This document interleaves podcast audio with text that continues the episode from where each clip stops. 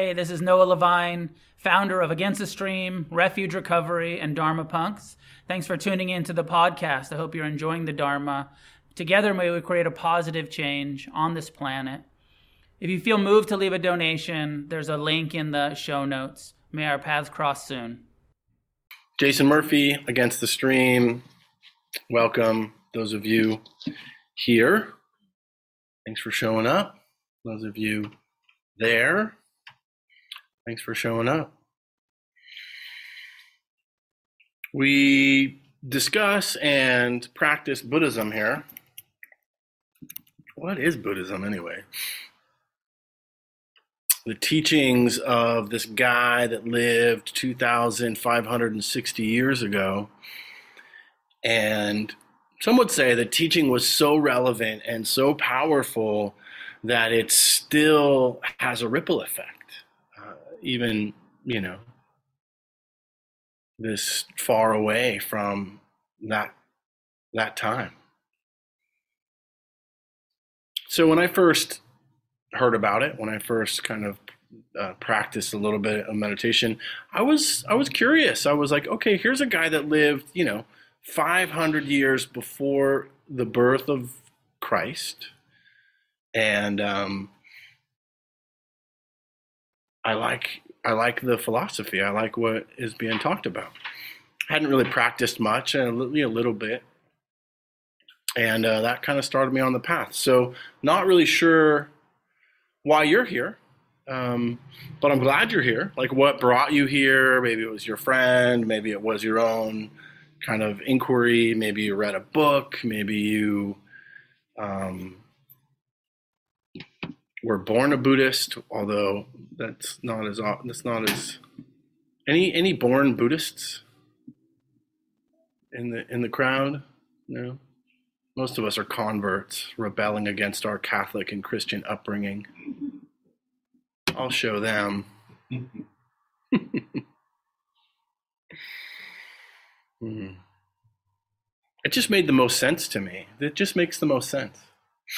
So we will do some practice, some meditation, and go from there.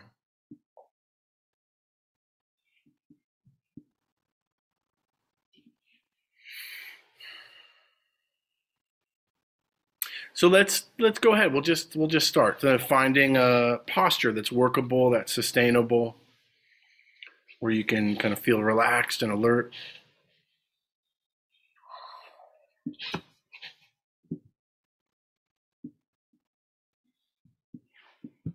We got this new stand, so we don't have to have cushions piled up on each other, and it's very fancy.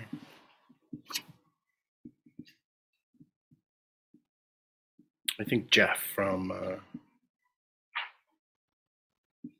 NorCal sent it to us, so appreciate the Donna.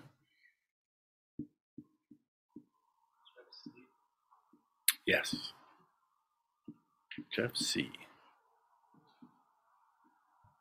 All right.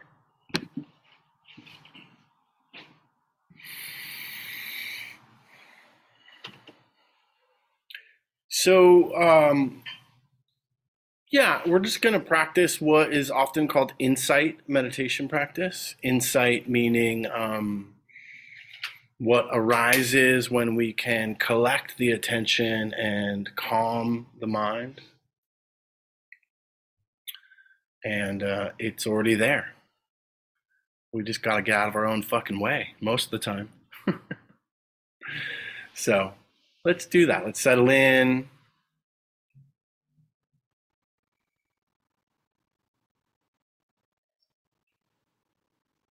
Maybe taking a few moments and just doing a mindful check-in.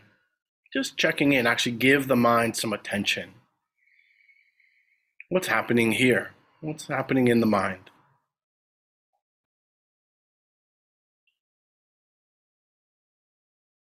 What's happening in the body?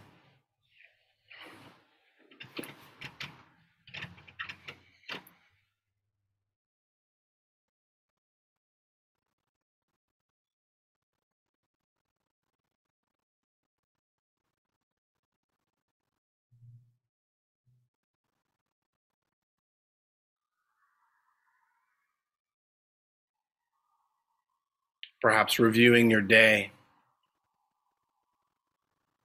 Anything left over, thoughts, feelings, sensations that needs to be or wants to be addressed. Just giving some attention.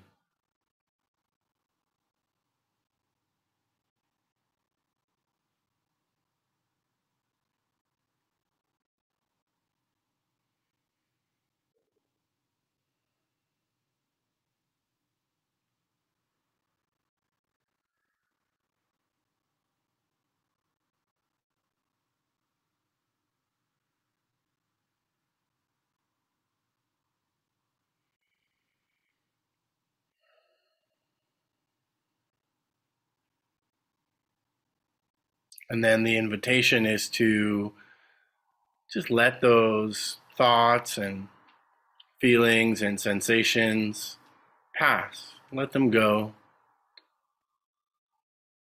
Aiming the attention more specifically on the experience of breathing.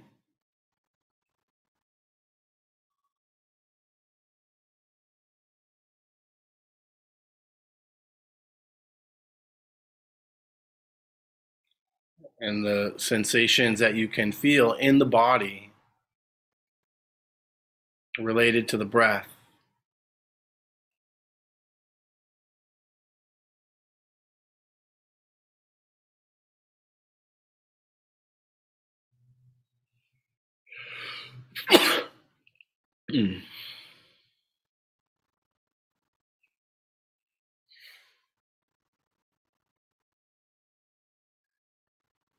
And whenever some thought, some idea, some story comes back up into the mind,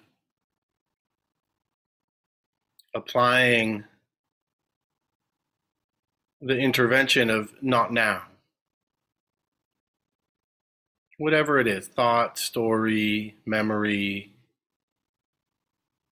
just not now.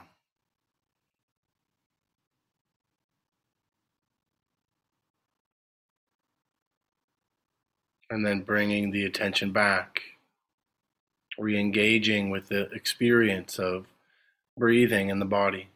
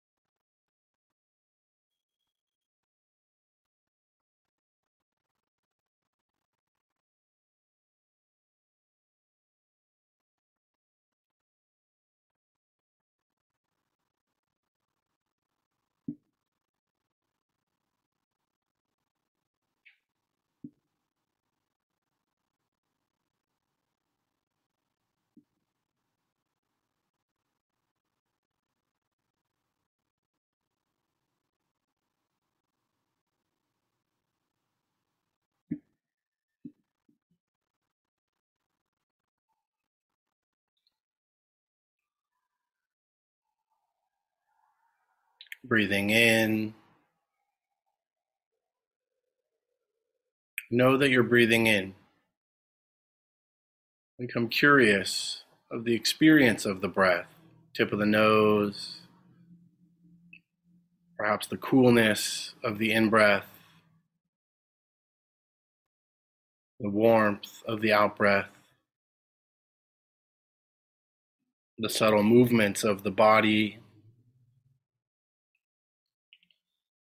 the rise and fall of the stomach.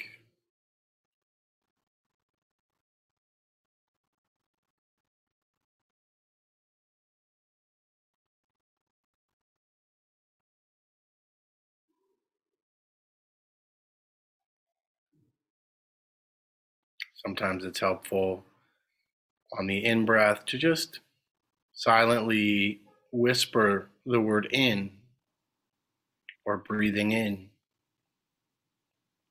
And on the out-breath, out or breathing out.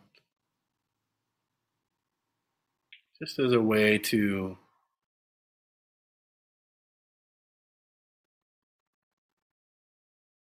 help connect the attention with the experience of breathing.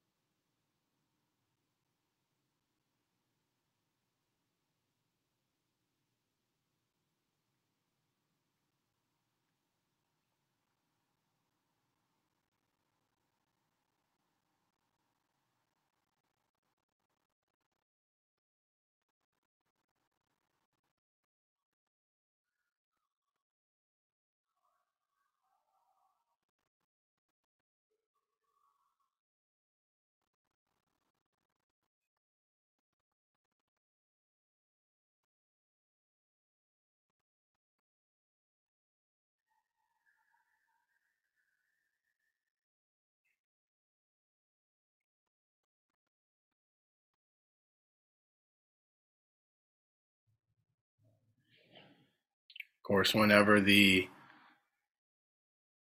attention wanders off,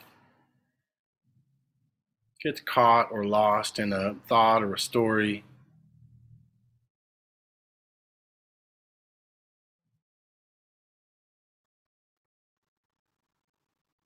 with a sense of friendliness or kindness with the mind, just saying, not now, not now. And then aiming the attention back. Breathing in. Breathing out. Over and over again.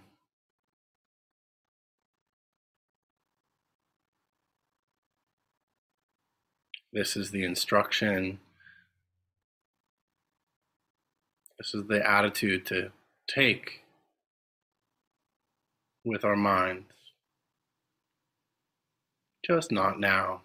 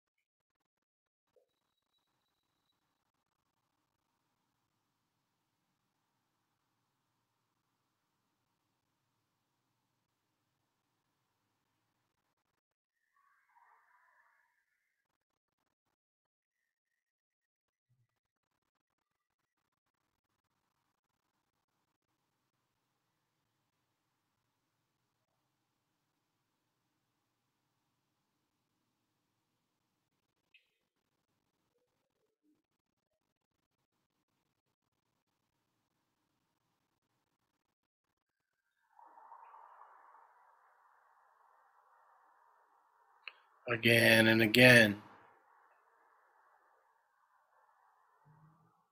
Recognizing the quality of the mind, if the attention wanders off, perhaps noting future or past, and then just saying "not now" in a gentle and kind way, applying the wise effort of present time experience.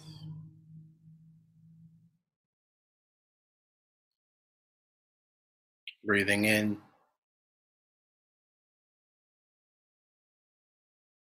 breathing out.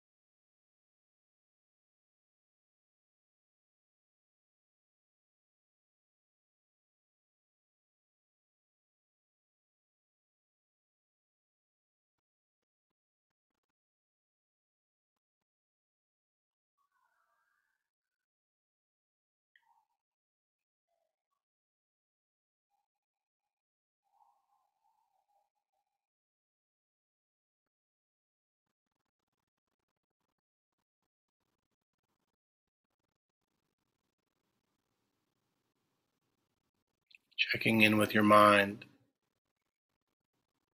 What's happening here?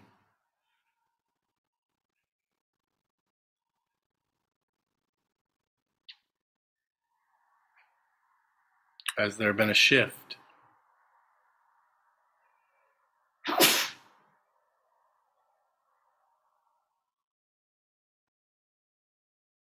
The body.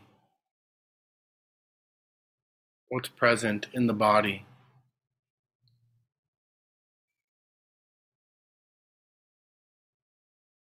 The heart. What's present here? Just turning the attention toward the quality of experience.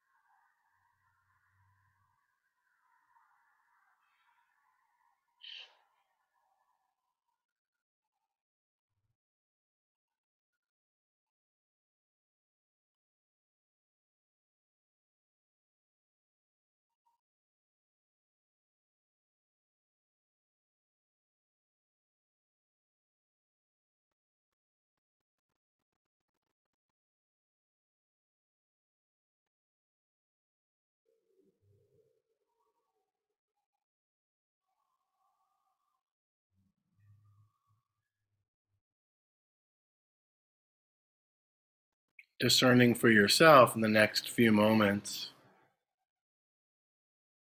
loosening the grip of effort, relaxing, opening,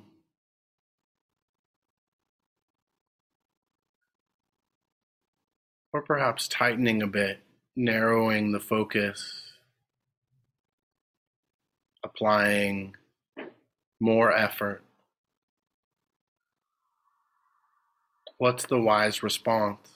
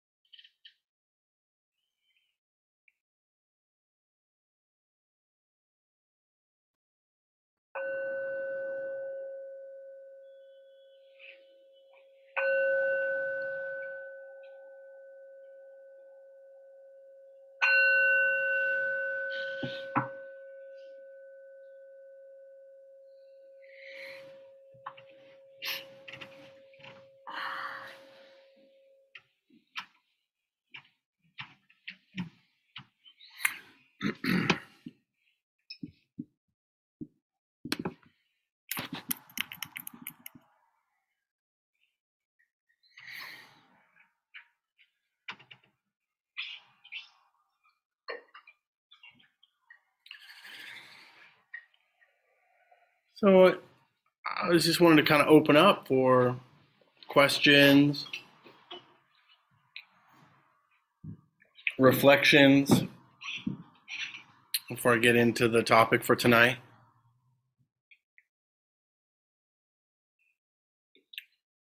Please. I'm just curious, like when you meditate, because obviously you've probably been doing it a really long time. A little while.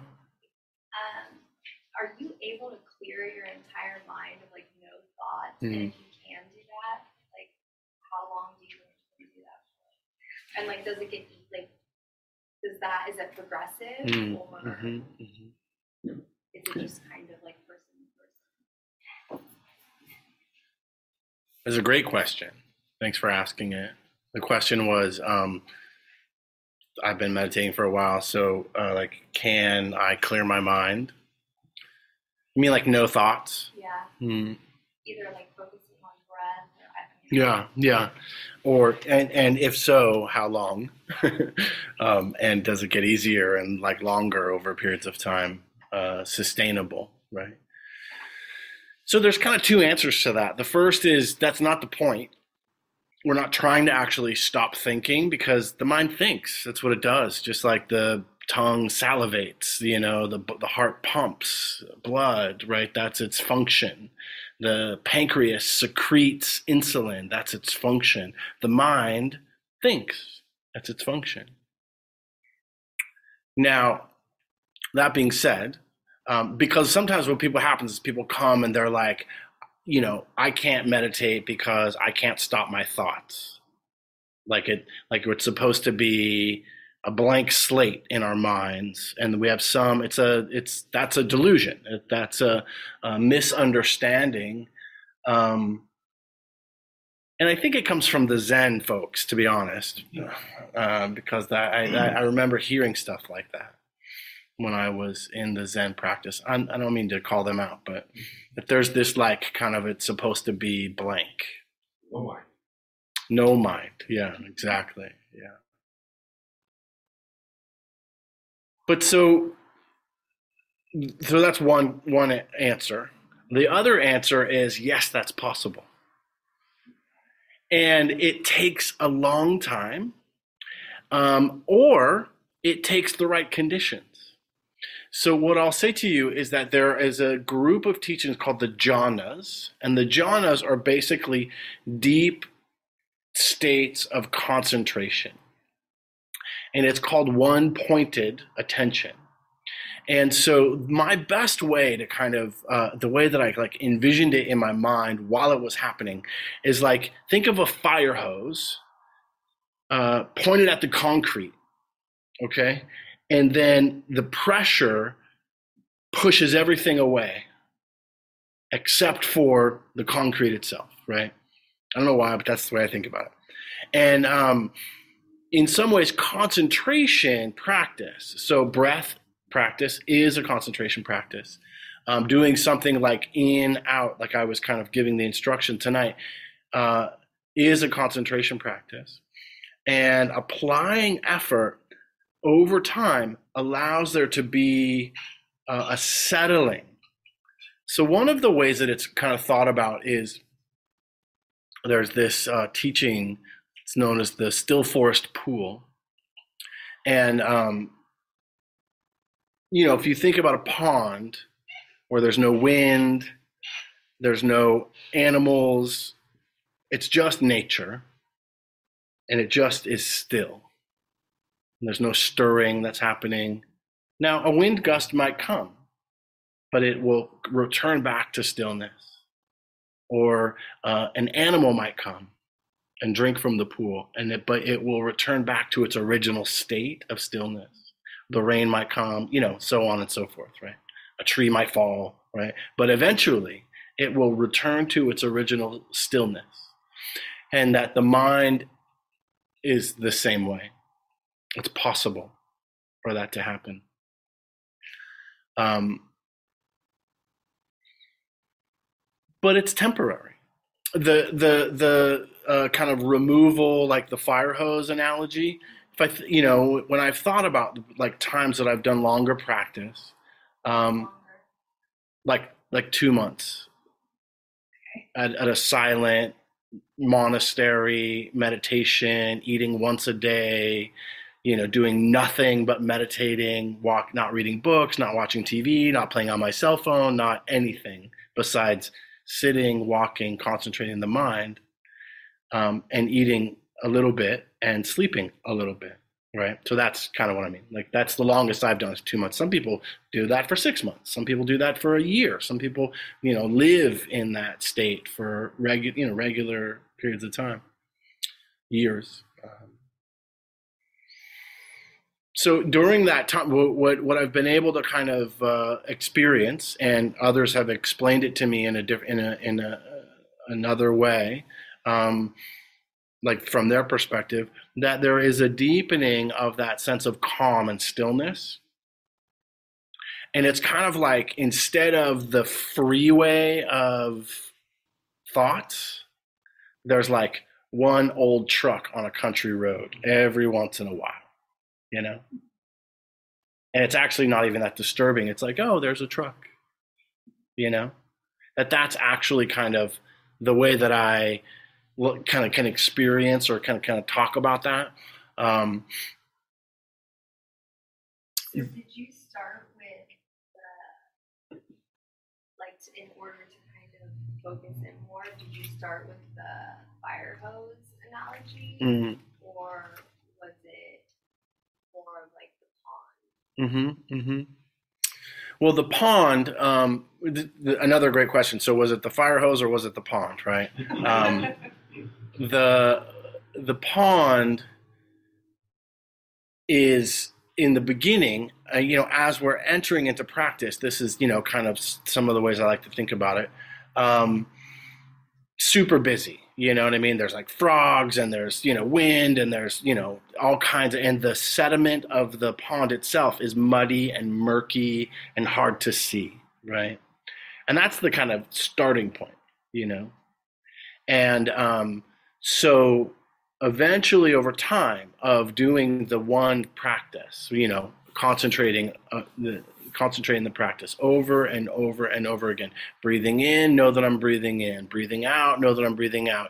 Off the mind goes, oh, not now. And then bring the attention back.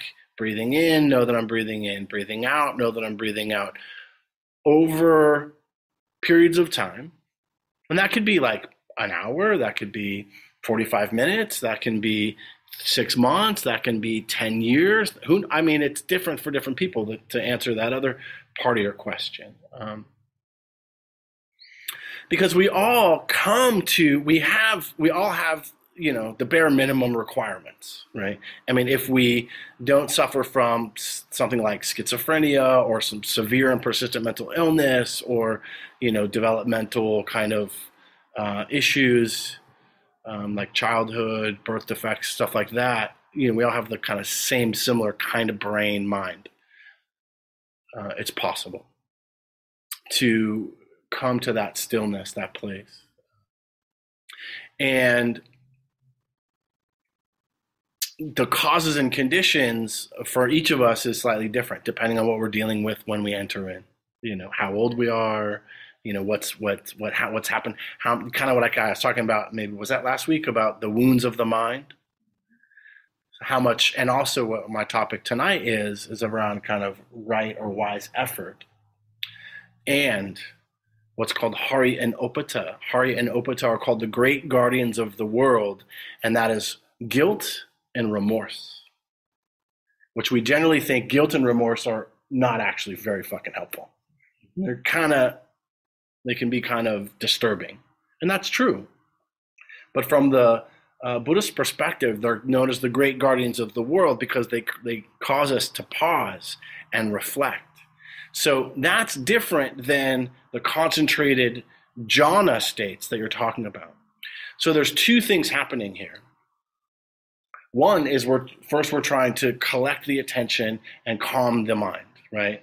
And that can happen to varying degrees. And, you know, we're talking, if you want to, you know, go on a meditation retreat and see what happens, you know, like actually commit. And if not, that's fine too, right? That's fine too. But it is pretty, like, but for what you're asking for, it takes effort. And this all takes effort, you know, just getting up in the morning sometimes takes effort, you know. I mean, actually, literally, it does. We have to have an intention, and then some action, some motivation, some movement. It takes effort. And it takes effort to continue this practice. And wise effort is kind of the next level of the teaching, right? Which I'll get to in a second. So hopefully that was helpful. It's a both and. Oh, the other part of that I wanted to say, so there's the concentration, there's the fire hose, right? And then there is the mindfulness. And mindfulness, what I like to think about, everyday mindfulness. You know, being aware of what's happening as it's happening within me and around me. This we also zone out around every chance we get most of the time. And how can we not? We're, you know, constantly inundated, you know. It's even happened to me. I used to be a Luddite. I don't know if you know what a Luddite is, but a Luddite avoids technology, you know, like rotary phone, you know, or maybe even not even that, you know. And I used to consider myself like a neo-Luddite. Now I'm super addicted to this thing, right? Because at one point, I think it was around the iPhone 3, I avoided it till I had like a flip razor phone until about the iPhone 3. And then I think someone gave me one for a present, and that was it, you know. And they've evolved, and I think more and more is coming out now about how, you know, the big tech is totally trying to brainwash us and capture us all the time. That's their job. That's what they've been doing. Just like the advertisements did in the 50s. You know, find a way to tap into your reward system, which, you know, this is what likes are and hearts are and, you know, comments are and, you know, and then keep giving it to you. This is also what happens in Las Vegas when you're hitting whatever those things are called, not a roulette wheel, but that does the same thing, a slot machine, right? We do the slot machine, right? And that gives you a little bit. You get 25 tokens. Do it again. 10 tokens. Do it again. Right? The rewards that we get from all of the inundation of distraction keep us going. Oh, I'll meditate later. I mean, I think really, I was thinking about this earlier. Like, you know, the kind of meditation that we teach here is absolutely fucking liberating. I have no doubt. But it doesn't always feel good. That's why this room is not full. Right? Maybe we should switch to sound healing practice and, you know, have some kirtan or some different, you know, types of bells and whistles, you know. I think maybe more people would show up. Maybe we just have bad marketers. I don't know.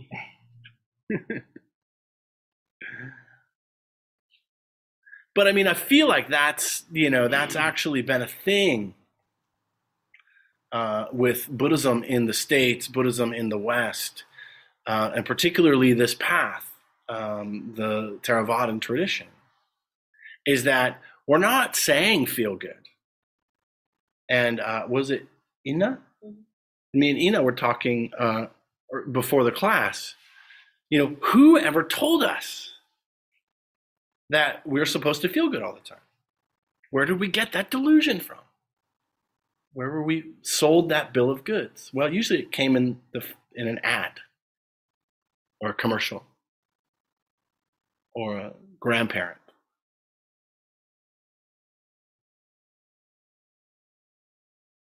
But this practice really points to really seeing through that delusion and finding contentment in what is, not just stopping our thoughts or getting rid of our thoughts.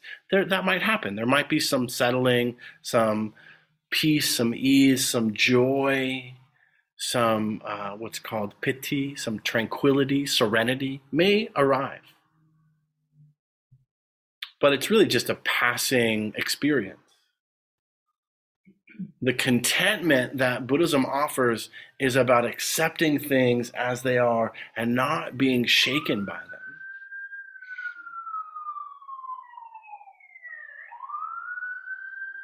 And giving up some kind of delusion that we're supposed to be happy all the time, that the next pleasurable experience will be the one that's going to last. Because has it ever in your life?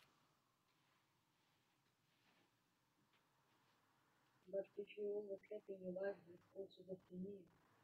Say it again. If you're always happy in your life, what? If you're always happy in your life, it's also what you need. Yeah. Yeah. Right. Exactly. Exactly. As a matter of fact, and this is kind of where the Hiri and Ottappa come from. So this idea of the great guardians of the world help us to see. And then last week I talked about the precepts, right? So living in a way that is, ethical, that has integrity, is going to help to subdue or reduce the amount of mental anguish that we experience. Right. And then one of the aspects that comes up in our own practice is often, and this is what I talked about, maybe it was last week, a few weeks ago, regret and remorse, guilt. So guilt is useful only in the fact that it wakes you up. Oh, I feel really guilty. Okay, what did I do that made me feel guilty? And what can I do to either not do that again or to clean up what I need to, to correct my situation, to not have that happen again? This is the only useful aspect of guilt. To hold on to guilt for a decade is ridiculous from the Buddhist perspective, also from my perspective, and just causes suffering after suffering after suffering. Now, it's important to be able to, otherwise what? We're sociopaths, right? It's important to be able to feel the guilt when we do something, or feel the regret or the remorse, So that's the useful end to it. And then applying effort and applying the ethical integrity, applying mindfulness, applying concentration to what's happening here, which is a little bit I was pointing to during the meditation. Like in the beginning, I said, look at the quality of your mind, like what's happening there. Do a little mental check-in. And then I did that towards the end too. What can you notice about that? And hopefully there was a shift. Maybe not. Maybe the shift was that it got worse, or the shift was that it got better. I don't know. But so, anyway, that's some thoughts about Hiri and Ottappa. I think I was opening for questions, but I think I just went right into a Dharma talk. So if you have any, thoughts or reflections, questions in the Zoom or in the room, please. From my experience in doing meditation, I didn't grow up thinking the world owed me happiness just because of trauma or whatever. Right? So I had that wiring in my brain set for just really clinging on to suffering. I remember being 4 or 5 thinking about suffering, and So for me, it's almost the opposite about like meditating is an opportunity to be friendly with my mind, you know, and it's cultivating joy or happiness being in the meditative zone. It's not like a, you know, it's really helped me that way amazingly. And it helps with physical pain and everything else too. So it's good. Yeah. I like it's juicy. I like that. No, it's a great point, and it's the opposite extreme, right? Yeah. So instead of this like the world owes me or I deserve to be happy, and then when I'm met with reality, it's actually the opposite of like, I deserve suffering or I only know suffering in my life. That might have a very similar experience. And actually was a little bit addicted to suffering. I just was so used to it. It's like you get, if you wake up every day and you get punched in the face, eventually it doesn't bother you that you're getting punched in the face, you know? And so when you start to see, oh, there's another way and I don't have to, you know, it's the same thing with like the guilt and the remorse or the regret holding on to. I don't have to hold on to this limiting mindset. And I agree with you. I think that meditation, once the pond settled, I was able to go, oh, wow, there actually, you can experience joy. You can experience kindness towards yourself, compassion. You don't have to constantly beat yourself up. You don't have to constantly be fighting the world or be expecting the world to fight you back, right? You know, and that that was definitely, so I think it's a great point. And and also one of the aspects that it may take some time, because what we're trying to do here is unravel our misconceptions, whether they're the extreme of like life is only suffering, right, which is often a mistranslation of the Buddha's teaching, actually. Life is suffering. All life is suffering. That's not a reality. There is suffering in this world, and there is freedom from suffering in this world. And that can be, and it all happens in our minds and hearts, you know, same. So, Rachel, you want to? Hi. Yeah, I didn't catch all of, I don't know their name. Whoever was just talking.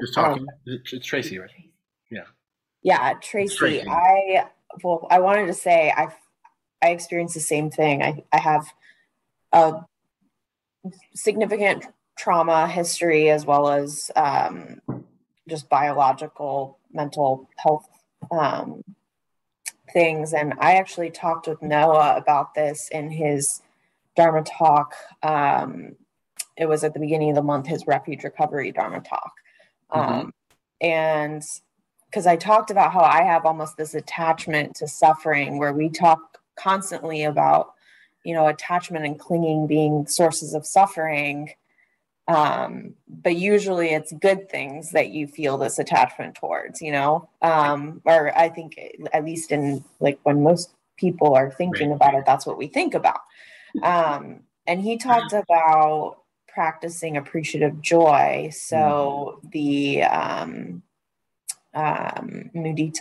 I guess. Yeah. And kind of cultivating that practice. And I wanted to tell Tracy too, he said that we would be talking about that in the next, like the first Thursday of next month. So she should check that out if that's something that she also has. Okay. So. Appreciative joy, mudita. Yeah. It is a great practice to begin to reorient yourself to the goodness that is in the world and around us. And it's tempered with compassion also, right? Compassion for the suffering that we have experienced or that others experience. That's a good point. Thanks for bringing it up. And just like I kind of said earlier, you know, both things are true. Concentration, not having, you know, not really not overemphasizing our thinking and allowing the process to kind of settle so we're not so busy. And what arises is compassion and joy. These are the kind of like what the still forest pool reflects when we can actually get to that place. Or when we really see Hari and Ottappa, you know, remorse and regret and guilt as the tools that they are, instead of the burden that we're, you know, holding on to, or the suffering that we're kind of causing ourselves. So, yeah, it's all related, you know. The juxtaposition and the is that it takes effort. But sometimes, I don't know, like, you know, there's this whole thing about effort, and this is why the, you know, the factor that we're talking about today, or the fold, is wise effort. So wise effort means, you know, enough that we're going to see some results and we're going to experience some of the, you know, positive aspects or the benefits of meditation, but not so much effort that it's another thing we're beating ourselves up about, you know. And I definitely had that, you know. I had this like Dharma soldier when there was a point, you know, like I was saying, like I went on like 2-month silent meditation retreats, or it was like boot camp, you know, or I went on this Goenka retreat, which is like a 10-day silent meditation retreat where you sit for an hour, and there's, you know, you sit for an hour at a time, and then there's, you know, just there's not a lot of frills, you know, it's just very bare bones, right? You know, monasteries in Asia where I slept on, you know, concrete or hardwood floors, or, you know, there's one place and they had a wooden pillow. It was like literally a block of wood with a little thing to put my neck in. And, you know, and I had this like ardent, like, this is the way it's, you know, this isn't, life is suffering, you know, and I have to like sit through all the pain, and it was helpful. And there was too much effort. There was too much efforting happening. And it was like I was missing the, you know, the point. And this is where mudita comes into play. This is where, you know, appreciative joy and loving kindness and compassion and mindfulness, you know, to see it. And that's why it's one of the folds, but not the only fold. Just like concentration isn't the only thing. And there's some schools of meditation that think getting to that no mind place is the goal. And the Buddha himself, at least as it's translated, said that's not the goal. He said, I've been there, you know. He said, I've been there, and, you know, it was really awesome, blissful, translucent. I felt like, you know, he didn't say this, but this is my translation. I felt like I was on ecstasy, you know. And then I came out of it. And my attitude and my relationship to the world was the same, right? It's like you go on an ayahuasca journey. I'm not saying you should go on an ayahuasca journey, and I don't really think it's very healing, is actually my opinion. I think that people go and they have the experience, and then when they, you know, come back, they still have all of the suffering. You know, and now there might be some, turning toward it, seeing it. It's not, you know, just like within meditation, you go on a meditation retreat and it's not going to be joy all the time. Now there's a trajectory where there might be some things that get revealed and we can heal from them. And that's what part of what Hiri and Ottappa is. And that's, you know, this kind of guilt or remorse as tools, as great guardians of the world. That's a recognition that we don't have to do that anymore. We don't have to live in a way that is causing harm to ourselves or others. And this is, you know, tied into karma too, which is part of wise view. The karmic momentum of past actions that led to guilt and remorse in the first place, if we don't address it and let it go, then that karma just follows us, you know. Like the cart gets pulled by the ox.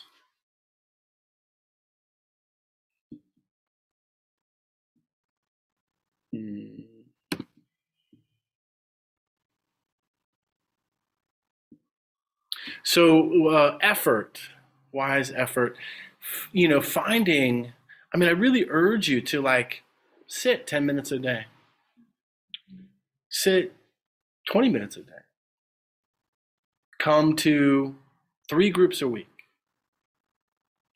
you know, commit to, I don't even care what it is, commit to some type of practice, inquiry practice, that is about checking in.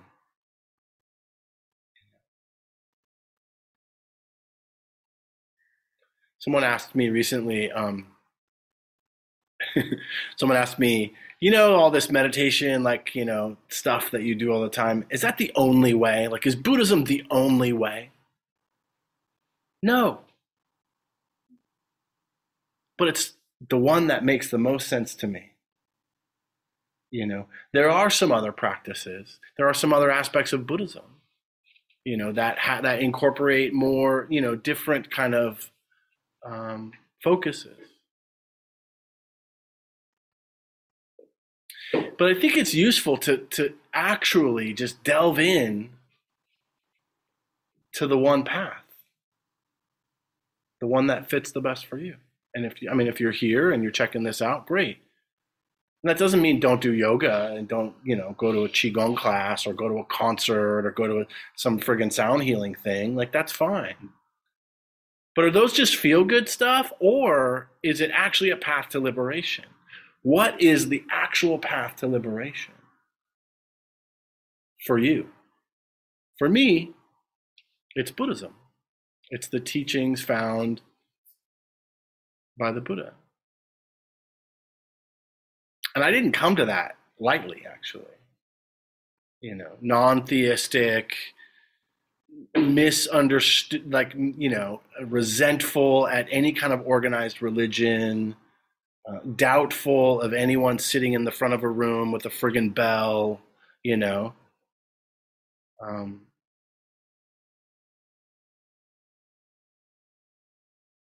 But this practice, through applied effort and patience and kindness, just kept and keeps revealing layers of my heart that I didn't even think existed. That's the truth. You know, anyway, when I was young, there was a lot of calcification, you know, because I thought that's what I needed to survive, because I learned that when I was young, you know. I learned that because it was painful. And I had to survive. And the practice, not only the mind, but also the heart, same thing. The emotional pain, the mental anguish, over time of kindness and patience and practice and seeing the difficulty and loving that part also. You know, this has gotten easier. I mean, I don't know if you're like me, but, you know, remembering the memories of actions of like the top 10 or 20 worst things that I've ever done. You know, these are the types of things that come up in people's minds when they go sit on meditation retreats. I know that's not a really good sales pitch for going on the next meditation retreat, but that's actually there, whether you're giving it attention or not. That's the whole point. And that's the sediment that hasn't settled in the pond, you know, or the windstorm, or the, you know, the alligator that moves into the pond to eat the fish or whatever. I'm laughing at myself because I'm trying to come up with different like examples of using the pond. So the precepts are helpful. I think it's important for us to recognize that we're not to blame, but we are responsible. The mind and our conditions and what's happening, even the distraction, we're not to blame. It's not your fault. You know, Noah says this all the time. I love it. He says it's not your fault. I like to say you're not to blame. You don't need to blame yourself. Yet, we are responsible, able to respond, responsible, able to respond, response able. And that's what we can do now. That's what we can do in the moment when those, you know, top 10 worst things come.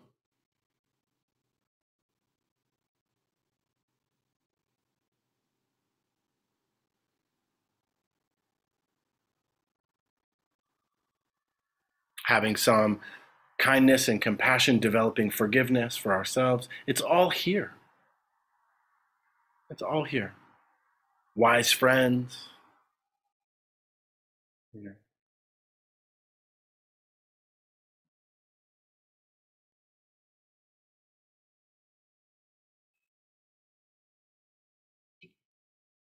So one of the other aspects of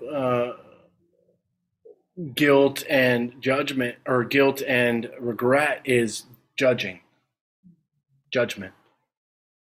Judgment versus discernment. This is, I've noticed this through my own practice.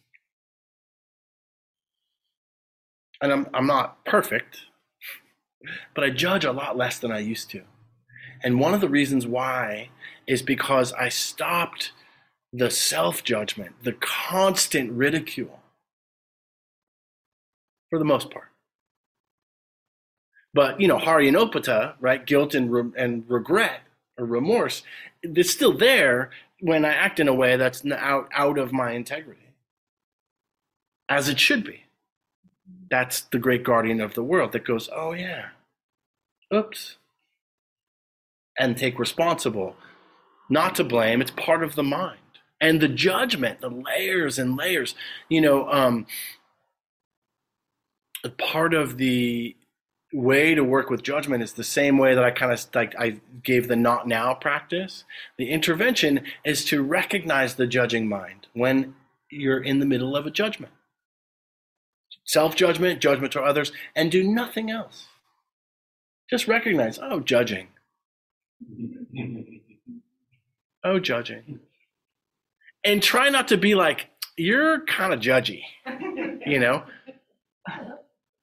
Because the last thing we need to do is judge the judging mind, right? Because that's the, you know, that's the suffering. That's the crazy making. Oh, see, I'll never get this. So it's just noting, oh, judging, oh, judgment. Same thing with anger.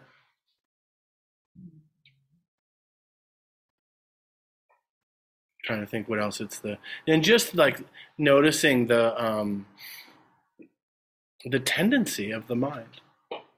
Oh, there's a lot of judgment in the mind today. You know, oh, this person or that person. We kind of can't help it. And you know, if it goes back to, that's why we're like, we're not to blame.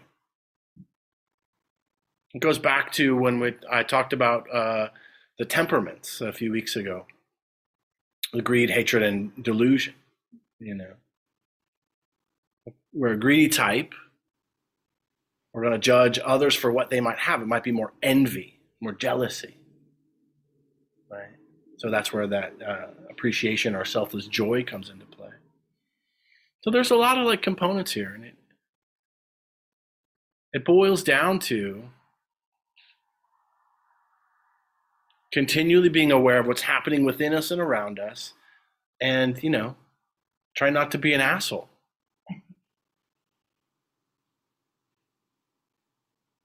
Oh, and try not to be an asshole to ourselves, which is, that's what so much, almost any person that I've ever worked with, and I've been working with people in a therapeutic relationship for about 25 years. So I've worked with a lot of people in a lot of different phases of their life. And the judgment, like the most judgmental people that were externally judgmental had the most self-critical. And it was, and it can be so hard. And so part of it is just to, you know, what I think is being talked about here is applying the mindfulness to the quality of the mind. Oh, and then to do so in a very non-punitive way. Actually, kind of make a little bit of a joke. It's so fun. It's like, oh yeah, oh that voice. Oh, the judging mind. Yeah. And in Buddhism, you know, there's this, the personification of all of these kind of qualities that the Buddha called Mara, which is basically our kind of negative psychological kind of aspects, you know. Sometimes they call him the Lord of Death, or the like the King of Delusion, you know, keep us stuck. And our job is to vanquish Mara. So once the initial denial was broken, and you know, the Buddha saw these qualities of his mind, because the Buddha did the same exact thing that we're talking about, the Buddha to be. And wise effort was to keep going with a sense of friendliness and kindness for our mind. So that's why you'll hear me say that, like every meditation, because I used to have no kindness and, you know, no friendliness to my mind. I just judged it for being bad, and then I judged everyone else and the world, and because, you know, the world is unsafe, and my mind is unsafe. You know, do you ever hear that kind of statement? My mind is like living in a bad neighborhood. You know, yeah.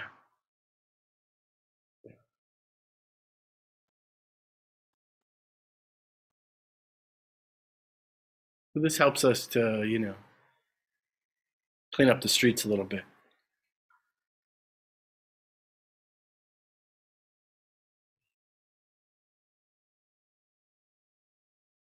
I'll just add to that, please. Which is like, my mind's unsafe when you go to, and you don't want to go to it alone. So that's right. What having the Sangha is. Yes. And like you can bring it to,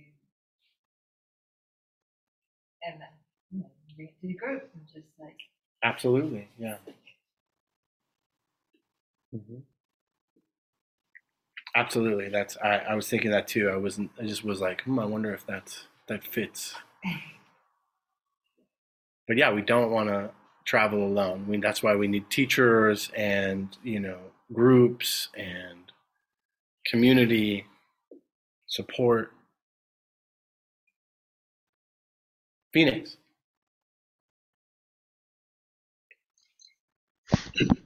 Thank you, Jason. Yeah.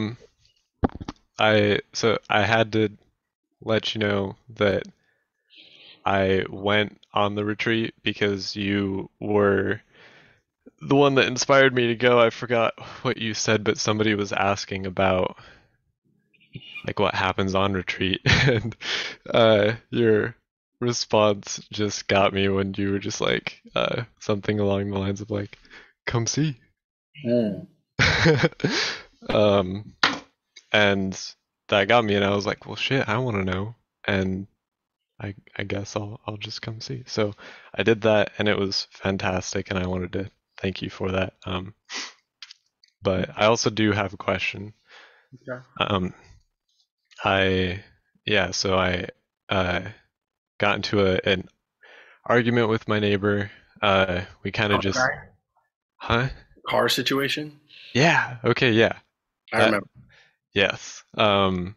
When I got back from the retreat, he immediately like hit my bumper with his car and blocked my car in to the driveway. And yeah, it just like escalated into this whole thing, and I had to get like non-emergency dispatch to get him to move his car and whatnot. But I realized afterwards that like I knew that he was gonna get pissed off when I parked there after the first time, whatever, his fault. The second time I parked there knowing that it was going to piss him off, to teach him a lesson, and that was on me. Like, I was being antagonistic. Mm-hmm. Some ill intent. Yeah. Right. And with the conversation that I had with him afterwards, like, I was being, you know, snarky, and I wasn't actually trying to reconcile anything. So I realized all this afterwards, and I decided today that I would try and apologize for my side of things. You know, leave him to do whatever with his side, but like, do my part of it. And it's very, even talking about it, like, makes me shaky. So I know that I have, like, that I want to do it. And I was wondering if there's like advice that you have on, you know, making my body like calm the fuck down when I'm doing it, especially if he says anything like, you know, inflammatory. I'm not the best at that, just so you know. I mean, actually dealing with a moment of crisis, and what I would say is to be aware of your body and to, you know, see if you can actually maybe sit for a few minutes before the conversation. You know, try to be aware of your belly and, you know, take breaths. Try when, if there's some antagonistic kind of gestures or words, to just to be non-reactive, you know, to be, just to not let it affect you, and or to not show him that it's affecting you. And then to come and to keep breathing and to see. So, I mean, you know, this is a continued conflict. You know, I have a neighbor, and I just bought a place, and first time I've ever bought a place. And I have a neighbor, and my neighbor smokes Swisher Sweets at night. And if I open my windows or my sliding glass door, the smoke just billows into my living room, right? Yeah. So I have a similar kind of, and I've like had a few conversations, and it doesn't stop, and you know, so I mean, I'm not. It's been escalating, but I've been trying to be mindful and wise about it, and I just say try to be mindful and wise about it, and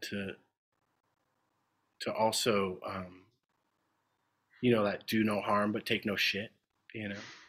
Also stand up for what you need to stand up for.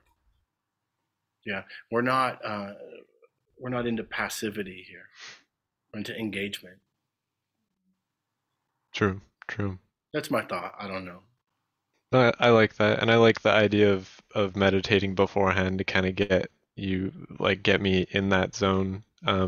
And I think, yeah, just cleaning up my side of the street, but like you said, also saying like, you know, I still feel very disrespected by this, like, regardless of your intentions, just so you know, like, that's the result of your actions, is that I feel disrespected. Mm-hmm. So, I mean, see how that works. I don't know. I'll figure it out. It sounds a little like it could be a little volatile. Yeah. True. But thank you very much. Yeah, man. Yeah. All right, we have time for one. Anyone in the room? Okay, Rachel. Last comment, question. Sorry, I'm a repeat offender tonight. Sure. All right. I was just thinking about something you said early on. Oh, and also really quickly, Phoenix, when I'm dealing with people like that, I try to tell them only what I think they need to hear and not necessarily everything that I feel, and then meditate afterwards about feeling disrespected, because he probably knows that you feel disrespected because that was his intent. But anyways, that's just my 2 cents. But you talked about like, where did we get this delusion that everybody is meant to be happy, or that we're meant to be happy as a baseline? And I had kind of a similar revelation a long time ago when I was in rehab. I've suffered with depression for almost my whole life. And I think that I always thought that the opposite of like feeling depressed was feeling happy. And then as I started to heal, I realized that the opposite of depression is really contentment, which is this idea of like acceptance. And I read a lot about like radical acceptance, that kind of concept. And that was really helpful to me. And I did really well for a long time when I was coming to these classes regularly. I feel like every time I come, it's like the topics are always relevant to my life. And I don't know if that's because like some synchronicity in the universe, or if it's simply because like all of the topics that we talk about are so relevant to like living. But I was talking to my therapist like last week about how it gets exhausting. It feels like I get frustrated with the fact that it feels like I have to put so much effort into my contentment, because I was coming to these meetings for months, like very religiously. I was meditating religiously. I was doing yoga. I was like making time for my self-care practices. And then I kind of slowly fell out of it for maybe a month and a half. And I ended up actually getting to the point where I had a slip and I used. And then when I came back, it was like I had this moment of like resentment toward all the happy people that like don't have to do all of these things to like be okay. And I think like, you know, everybody has to put in some sort of effort, and maybe some people have to put in more or not, I guess. But I wanted to say like for the group that I think what the biggest thing is having this like Sangha, like this group of people that is putting in effort to reach some sort of contentment. And it makes me feel like not alone. And I think that that was like really what makes the difference. So thank you. That was a long-winded way of saying thank you to everybody. We're glad you're back around and here and continuing. And to just kind of wrap things up, all, wise effort, committing to sustained practice, following the precepts to, trying to wake up, and to not have meditation be another thing that we beat ourselves up about. And put in the effort that you can when you can, but commit. Thank you for your time and attention, those of you in the room and on the Zoom. Just know that we are sustained by the donation of those who attend. And I'm pretty sure Mike put in the links there, and then there's the bowl here and the Venmo. If you want, talk a little bit more about that. So we're just going to take in all the goodness of our practice, taking in the effort, the attention, the showing up. This is creating a positive intention in the world, as well as our own hearts and minds. So taking in the good with our own effort. And then dedicating this goodness to the freedom from suffering. May all beings be free.